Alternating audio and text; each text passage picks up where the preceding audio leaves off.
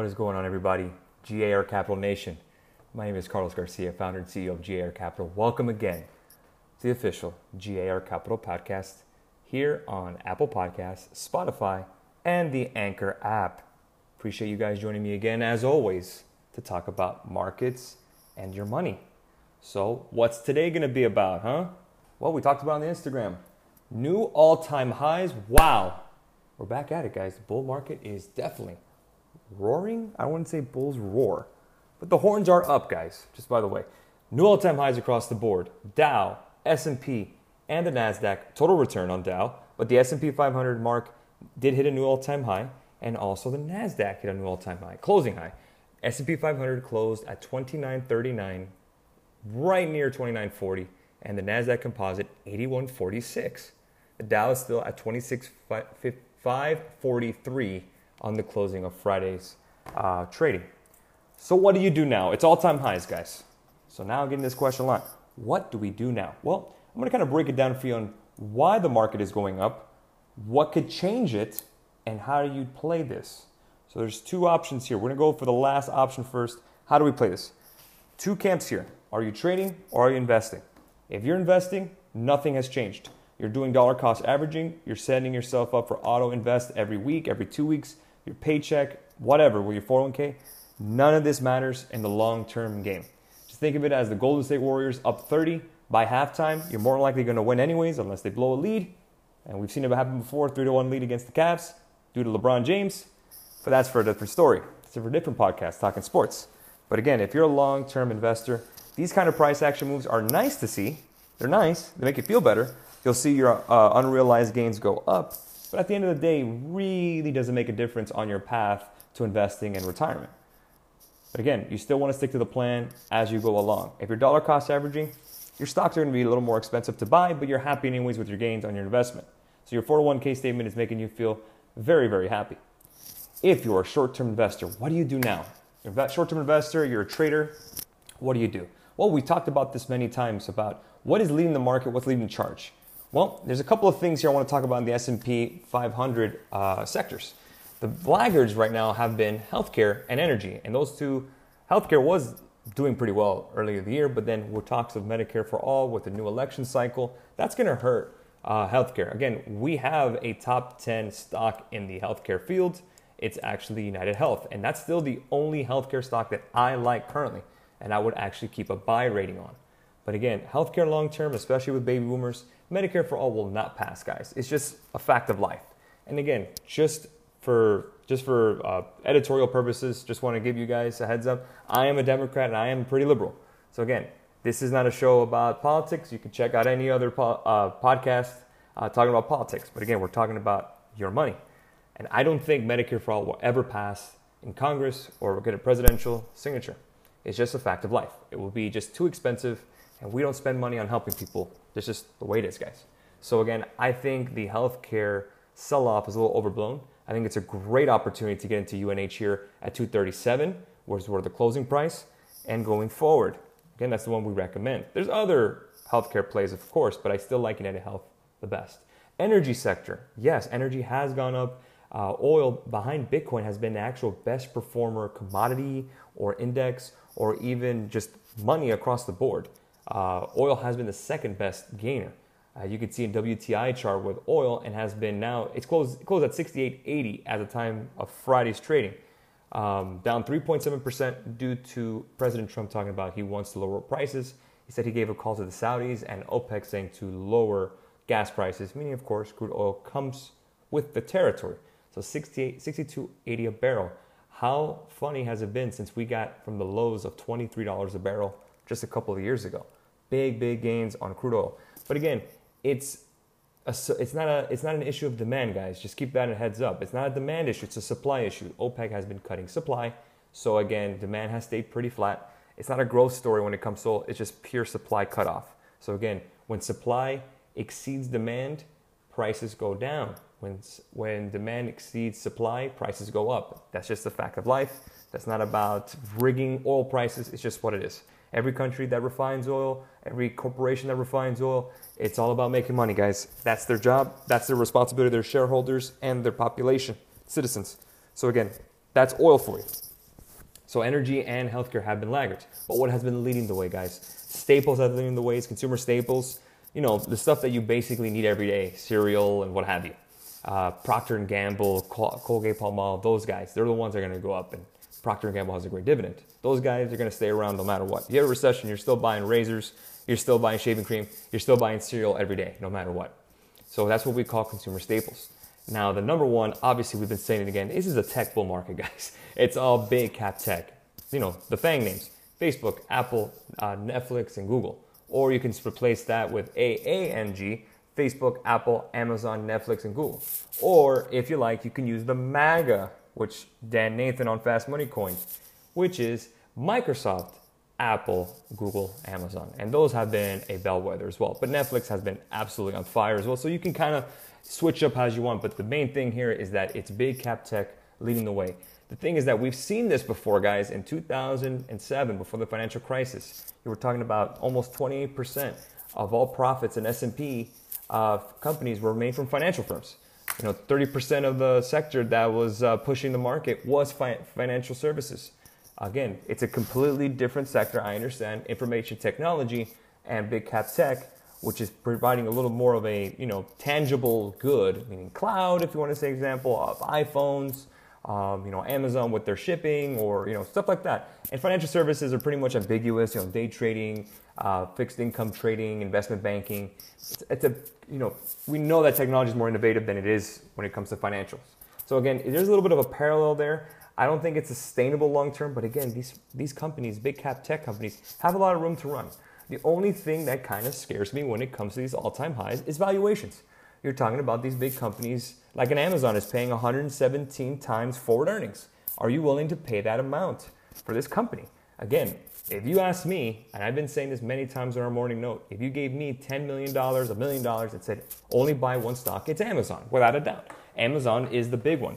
Amazon's the, the team. That's the, the only one stock I'd want to own. Now, obviously, I wouldn't want to put all my eggs in one basket, but again, Amazon will be the way to go. We've seen AWS, which is Amazon Web Services. Amazon Web Services is their cloud company. I think that alone, if you spun off AWS from Amazon, the company itself, it'd still be a Fortune 500 company. They'd have two Fortune 500 companies. That's how big they are.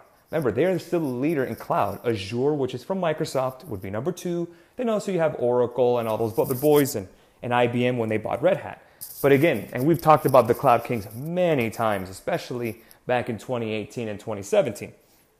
These are the companies that are leading the way. It's the cloud boys, the salesforce.com, CRMs is the ticker symbol. Microsoft with Azure, top 10 stock of 2019 as well. You know, Red Hat, which was bought by IBM. We're starting to see that kind of movement, everything to cloud. The big, big, big, big thing that stands out when it comes to cloud is that governments have not really embraced the cloud yet, like the Pentagon. And I think that's going to be a really big opportunity for a company like Amazon and AWS or Microsoft and Azure to get those government contracts and really put their cemented stamp on this market. So again, there is a little more room to run when it comes to these tech boys, especially a Microsoft and and an Amazon. I like them, especially and a Google too, and a Salesforce.com. Those guys, especially the cloud guys, I really like them long term. I definitely would buy them, even at these valuations, because they have a lot of room to run. So again, we know what's leading the way, right? So now let's kind of switch gears here. Let's talk about macro. Again, we just got word here on Friday at 8:30 about the GDP reading for the first quarter.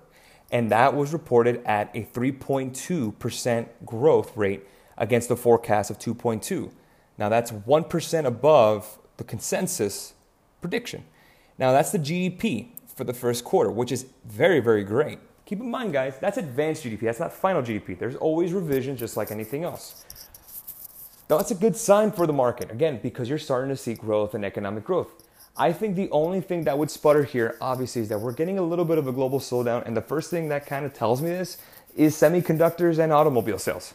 Now, Ford reported a good quarter, but I'm starting to see a little bit of cracks in the thing here. You're starting to see semiconductors, which I've said many times, semiconductors are the leader when it comes to the market. When semiconductors are up, the markets are up with it. it it's the leading indicator. So with small caps, IWM and the Russell 2000. Russell 2000 still has about 5 6% away from the all time highs, while the S&P and the NASDAQ have gone. S&P and NASDAQ, what's the biggest uh, companies there?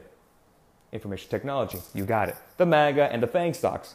So again, you could kind of put those in the same block, but Russell 2000 companies, those are the small caps, a lot of financials, SunTrust, Regions, those boys. You want to be a little wary. I still think they're very, very aggressive. You do not want to get into those if you have a faint of heart of investing or trading, because again, they're very aggressive. They still need capital to kind of grow, and um, those some of those companies, guys, are not profitable.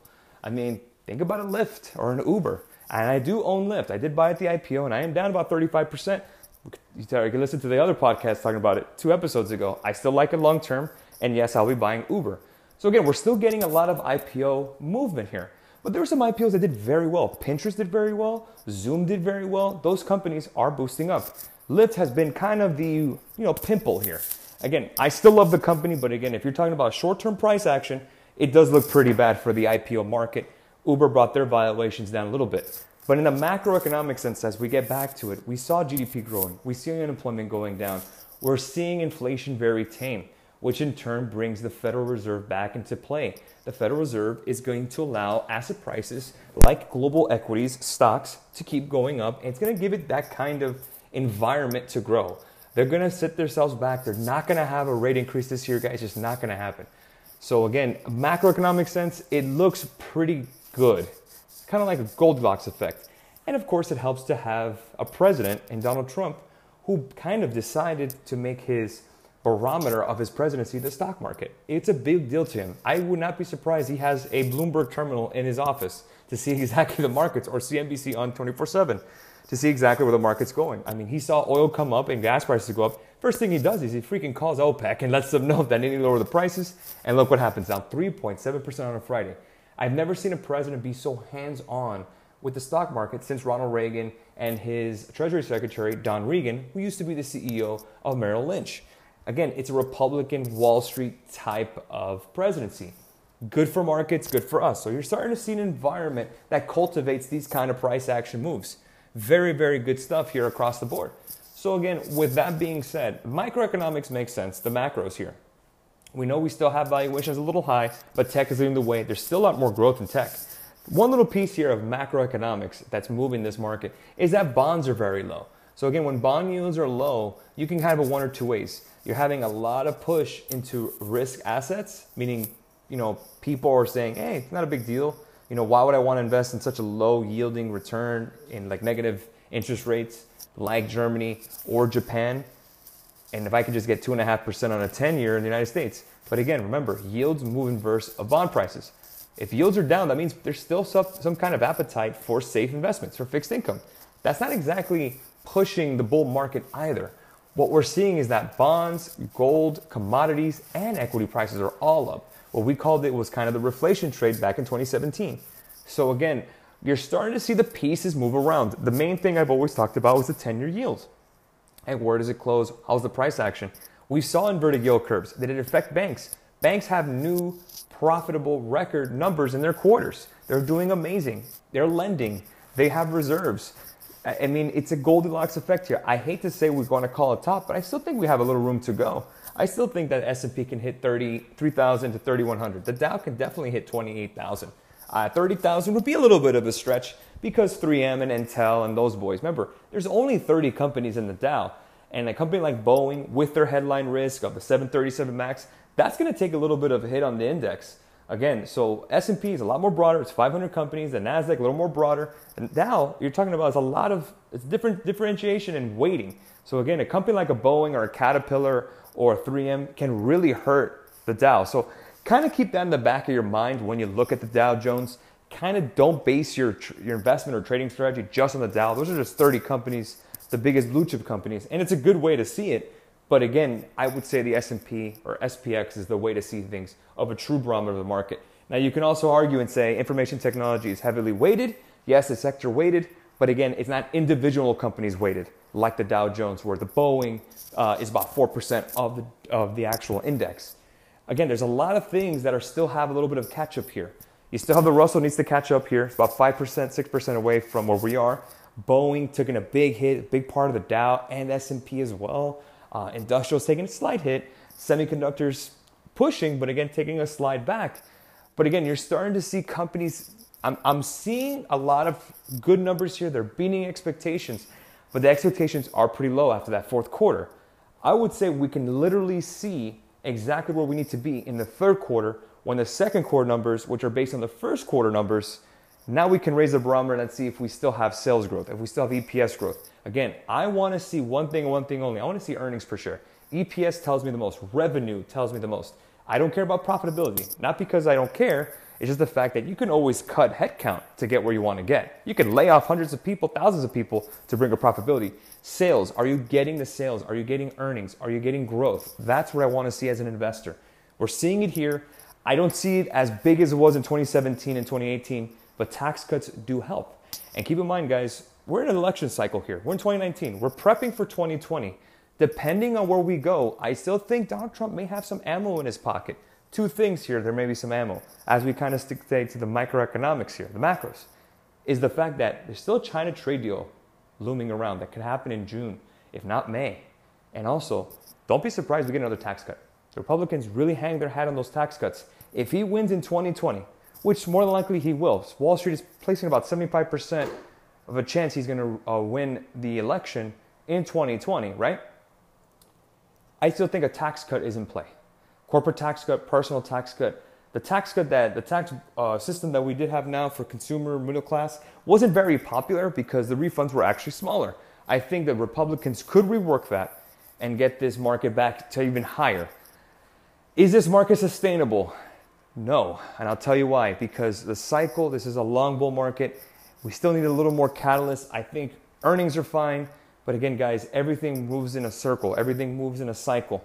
You have to kind of have a flush it out here moment where you know sales don't last forever, and you can only boost it with cheap money so far.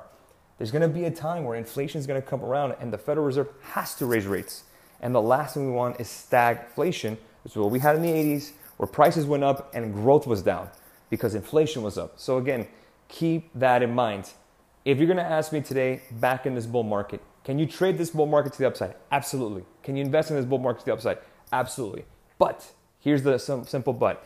If you are trading short term, you want to take some profits off the table, you're up 20, 30% on your portfolio, I'm more than happy, happy for you to take some cash out. Keep in mind your tax implications. That's okay. There's no problem with taking out some profits and put it in your pocket. Take a look at the names that have got you where you are. The Netflixes, the semiconductors, those guys have been huge growth. The marijuana companies, due to consolidation, maybe some IPO names, take some money out of that. I don't care if you can trim a little off the top. Cash is a position, guys. If you're a long-term investor, stick to the plan. I recommend still 21st 25,000 S&P 500 fund. After that, you stick to the individual names that you like, big cap stocks. Always throw a couple of names that you know that are kind of wild and out there, maybe marijuana stock or you know a Tesla, for example. That's a little more risky, or uh, a small small cap biotech, where you could take a look at an XBI or an IBB, which is the ETF for the biotech companies. So again, you always want to have a little bit of risk. Again, that's dependent on your risk tolerance and your age and how close you are to retirement and your investment goals. And that's something we would discuss on a one-on-one basis with our clientele. So that's where we are in this market, guys. We're not in the top yet. I still think we have a little more ammo to go. I think we have a little more room to go. I think that everyone who's been short since 2300 has been basically just removed from the equation here. There's some bearish people out there, absolutely. Just go on Twitter and take a look at people who are very bearish. You've seen it. But they've been wrong since 2300, since Christmas, since the S&P low of Christmas of this past last year in 2018.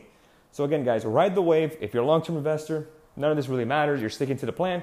And if you're a short-term trader or a swing trader, guys, stick to the names you know. Information technology is moving in. I think there's a possible dip buy here when it comes to healthcare. I really like the sector, especially a UNH. And those guys, I think healthcare does bounce. That's Medicare is not going to happen. If you are looking for value here, energy could be a play. I still like energy. Um, you know, they still have tons of cash. Exxon and Chevron did kind of miss on their earnings, but I think there's a lot, a lot of movement there. The only thing that will hurt oil would be a stronger dollar. And if you are looking for a little more aggressive growth, and I think this may be the key, I'm just to throw it out there. I think crypto is an opportunity to get in, especially if we accelerate to the downside with global growth.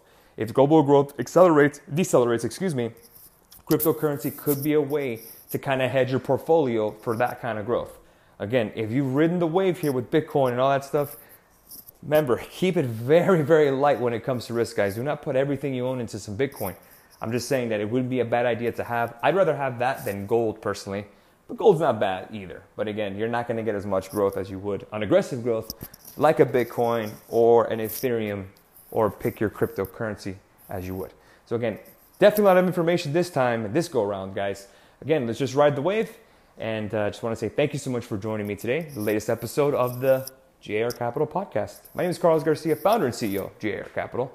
And uh, thank you so much for taking the time out of your day. We'll catch you for the next episode. Have a great rest of your weekend.